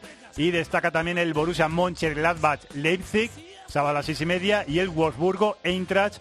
Lunes a las 8 y media. Y en Francia, el Paris Saint-Germain puede ser campeón. Su partido ante el Nantes, aplazado. Miércoles a las 7. El fin de semana llega la jornada 33 con el Olympique de Lyon Angers. Viernes a las 9 menos cuarto. Guingamp Olympique de Marsella, de Marsella, sábado a las 5. Y domingo destaca el Reims San Etienne a las 5 y el Paris Saint Germain Mónaco a las 9 de la noche. Agenda completa para el fin de semana. Que en Italia no hay fútbol el domingo, solo el sábado. Así que. Semana Santa. Claro, Semana Santa. Domingo de Resurrección nunca hay fútbol en Italia. Es una tradición. No como te vas. Eh, no como aquí, sí señor. Muchas gracias, Chato. Adiós. Gracias, David. Un abrazo.